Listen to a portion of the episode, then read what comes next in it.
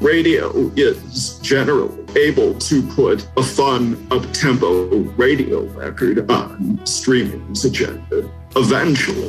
Welcome to Brandwidth On Demand, your guide to rebooting radio. If radio allowed itself to practice music enterprise, I think it would be sending songs to TikTok and not just vice versa. Brandwidth On Demand, rebooting radio with a different take on all radio can be. Now, your guides through the media metamorphosis, David Martin, and author of the book Brandwidth media branding coach, Kipper McGee. Our guest this time around, well, he's an industry expert on music and format landscape across the fruited plain, market strategy, the evolution of formats, the evolution of radio programming in a world of audio choice. He's programmed at the station level, worked in A&R for the record industry. He's been a vice president of music and programming for Edison and a longtime journalist covering the radio industry for Billboard, R&R, and others. He's now the editor and publisher of Ross on Radio, that very influential must-read newsletter. And he also consults. He's able to do that through both Edison and his own brand consultancy. Brandwidth On Demand is proud to welcome back the one and only Sean Ross. Hey, Sean. Hey, Sean. Hey, guys. Good to have you back. So, Another year is beginning, and we are facing yet another COVID variant, as you can maybe hear in my voice. Last year, we asked you to give us some 2020 hindsight. Well, here we are, 2022. So, what's the scoop? What are some of the biggest trends for radio the past year, and what are we looking forward to? Well, I've been looking at the format changes that have taken place over the holiday.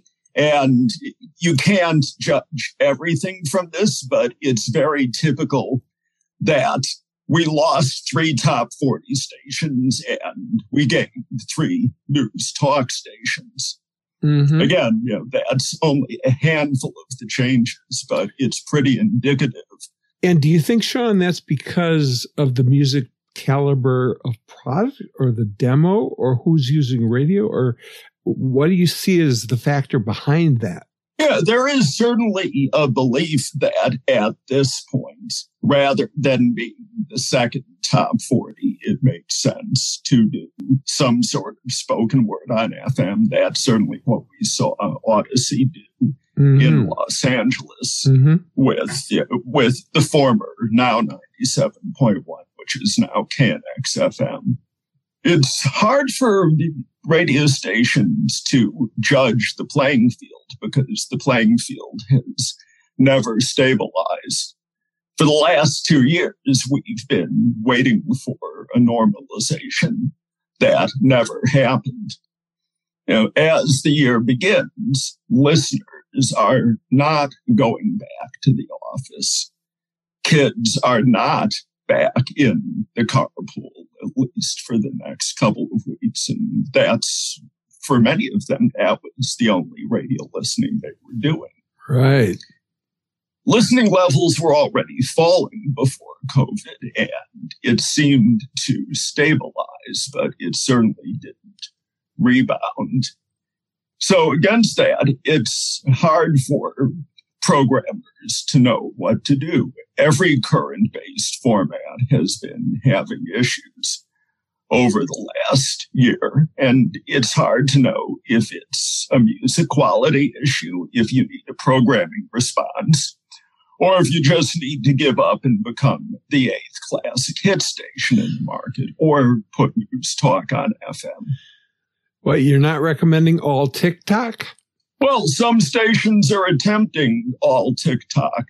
Stations are more influenced by streaming than ever, and it's hard to tell what's a proper reaction and what's an overreaction. It's kind of like when top 40 stations in the early 70s briefly tried to become rock stations on AM, and that didn't work for them nobody can be better TikTok than TikTok. Right. Um, you know, radio for many years didn't want to follow streaming. It didn't even want the labels to quote streaming numbers to them. It didn't even want to acknowledge that that was the same audience. Right. Now it follows streaming in part uh, because it doesn't know what else to do. kind of in my. I'm sorry. I was just going to say, kind of like we went through with the MTV revolution in the 80s. Well, the MTV revolution, it's interesting. Radio you know, found a place that worked and they took just enough music from MTV. If you look at the old MTV playlists, there are a lot of songs that never, you know, that were hit videos or so MTV thought, uh, but never became hit records. And there right. was a reason. Yeah. And kind of the same is repeating itself, isn't it? Yeah. I just wrote a Ross on radio column that looks at the health of every major format based on some stats from BDS radio in terms of how many different hits each format had last year. And it gives you a sense of how healthy or not healthy each format is. Yep. Uh, the biggest trend is, you know, the normalization that never happened, you know, not in radio, mm-hmm. not in the outside world. Um, you know, we've been waiting for usage to return to normal levels and format patterns to return to normal levels. You know, the best we can do. Nobody knows how much us are going to depend on radio for current music going forward. Mm-hmm. Nobody knows whether to make their own decisions Nobody knows whether to drive or, or whether to let TikTok make the decisions, whether to let streaming make the decisions. Right. If they if they're allowed to drive, nobody knows if they still have the authority to set musical agendas. My feeling is, you know, I'd rather find out by everybody making their best effort this year, if that makes any sense. No, it does, Sean. Well, we're going to kind of throwback here to last fall. You had a great line, and that was with great call letters comes great responsibility. But you also noted that some radio vets are feeling that no station is really fully staffed and has the ability to sound as good as its former self. So, for starters, in the latter part of 2021, what are some stations that you feel are continuing to live up to the heritage brands they stand for? My favorite station right now uh, I wrote about them in early December. They sound like they're a heritage station, but they're not. It's Beach 106.3. It's in a small coastal town near Wellington, New Zealand. And it sounds like they've been around 40 years, but they're actually less than a year old. Uh, the owner and morning man came in as a consultant to help fix what was a struggling top 40. Uh, and instead, he ended up buying the station and rebuilding the studio and getting a new transmitter and hiring a local staff in a region where every other station is national. And the music they're playing is everything from Elvis Presley up to the Jonas Brothers.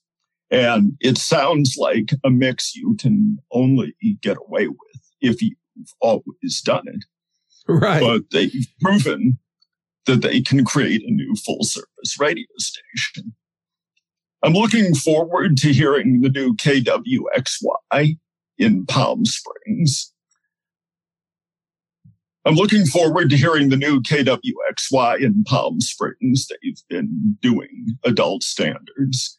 They're under new ownership and they're going to continue to play Peggy Lee and Lena Horne, but you might hear the village people next to it. Mm. And Wink Martindale's involved, you know, which basically brings them back to the very beginnings of music radio since Wink has been around since the very beginning. Right. Well, good, good point. You know, we're just wrapping up another holiday season, Sean, with many of the usual stations playing the usual holiday music in the very usual and repeated ways. you notice last year's stations were trying to deliver Christmas as usual, but punctuated it with sweepers about Santa and hand sanitizer, you know, all the old COVID stuff. What were your observations this year? Did you find any surprises?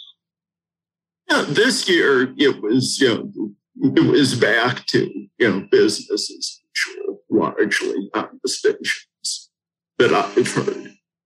You know, in part because Santa and hand sanitizer, you know, hand sanitizer sounded forced. People aren't quite sure what to do, so they're moving forward. It sounds like. Yeah. But I've, I've barely heard it acknowledged this year. Okay. So thinking about radio again in 2022, where do you anticipate music heading in the next 12 months? Do you think it's going to be, are we kind of in the doldrums where, where things are just not that great of current music? So we're leaning more on recurrent and even younger gold music? Or do you think there's going to be a, some surge? Are you spotting any mega trends on the horizon? Uh, I do a playlist on Spotify just for fun called Big Hit Energy. And, you know, I don't have trouble coming up with 50 songs to Mm. play. You know, some of them are hits, some of them are hits elsewhere. Some of them are up tempo songs that I think should be hits. If radio allowed itself to practice music enterprise, I think you know it would ha- it would be sending songs to TikTok and not just vice versa. right. We we see with the Dua Lipas in that you know Yeah. um, that you know radio is generally able to put a fun up tempo radio record on streaming's agenda eventually. And part of the reason we don't do it consistently is we're too busy chasing after whatever is happening at stream. But you know, if radio is going to run things again or even have a seat at the table, there needs to be more music enterprise going forward. hmm And, you know, and there are lots of other issues that radio has to deal with. And I see them sort of with some of them. I thought it was good news when Z100 in New York cut their power rotation from 120 spins down to 85 spins. Yep. At this moment, that seems to be working for them That's Mhm. smart. afternoon show at this moment. That seems to be working. Uh, I think people are doing a better job in terms of timing of new music. Um, but people don't necessarily have enough new music to compete, whether it's top 40, whether it's country. You know, Spotify is offering people 50 songs every week, and radio is offering them 22, punctuate with twice as many spots. no kidding. Yeah, absolutely. The always interesting Sean Ross. Hey, somebody you'd like to hear from? We'd love to hear your suggestions. Just email us show at brandwidthondemand.com. And we've also got some new social media options. You can now look for us at Brandwidth Plus. We're on Facebook, Instagram, Twitter, even LinkedIn. That's Brandwidth Plus, P L U S, not the plus sign. And we hope to see you there. Coming up, Sean shares some opportunities that may in fact be hiding in plain sight. Hey, it's Barbara Bridges, Operations Manager for Midwest Communications in Nashville. Our whole company is on the Music Master platform and we love it. They're so responsive to any of the needs that you have. It's going to create a log that you absolutely love. Ready to become a Music Master raving fan? Get in touch at musicmaster.com slash sales. Hey there, Kipper here. So, you want to have some great merchandise for your radio station, but the budget says, uh uh, we've got a solution. Radio Swag Shop. It's simple. You select the items, give them your logo, they create a store for you, you link to it, you promote it, and you sit back and collect the cash. Budget short? Radio Swag Shop is your answer. Just go to radioswagshop.com forward slash Kipper. My name, radioswagshop.com forward slash Kipper. Your ratings and bottom line will thank you. The stuff we know now, we wish we'd known then. Brandwidth on demand. We're with the always insightful Sean Ross. Sean, with 2022 now here and broadcasters starting a brand new fresh year, what's one opportunity for station people that seems really obvious to you that others may find hiding in plain sight? I feel there are so many. Uh, if you want the most obvious one to fix, not necessarily the easiest because it's eluded people for 15 years. The first thing we have to do before we're going to continue to compete in any way is fix the streaming experience. Mm-hmm. Make our apps easier to use, have apps that have something more like punch buttons, um, have apps that are as easy to use, not just as, you know, as Spotify, but are as easy to use as Sirius XM, you know, and don't have 14 minutes of commercials now where somebody else's for and Mm-hmm. you know don't you know and you know don't have a lot of filler.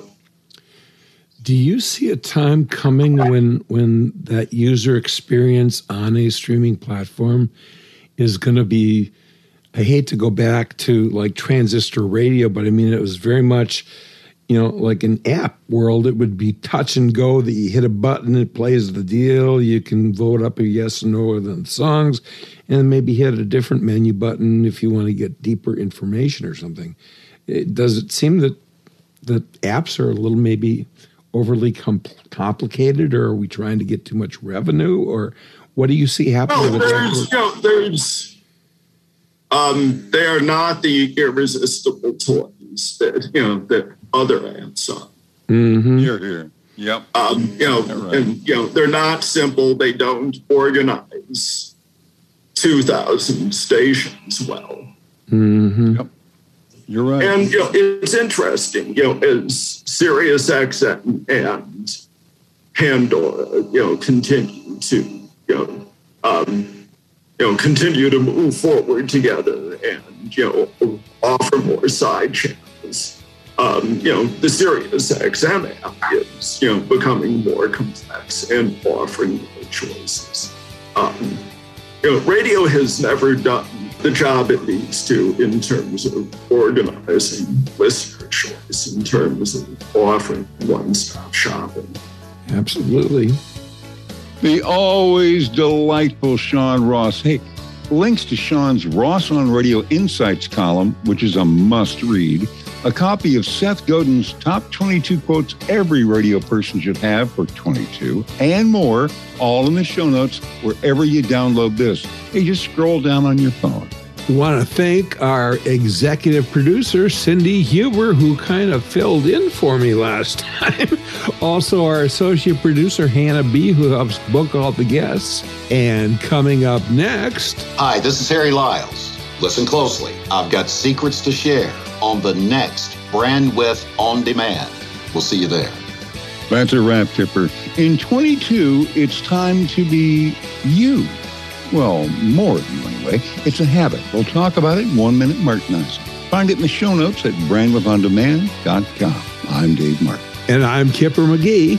May all your brand with be wide.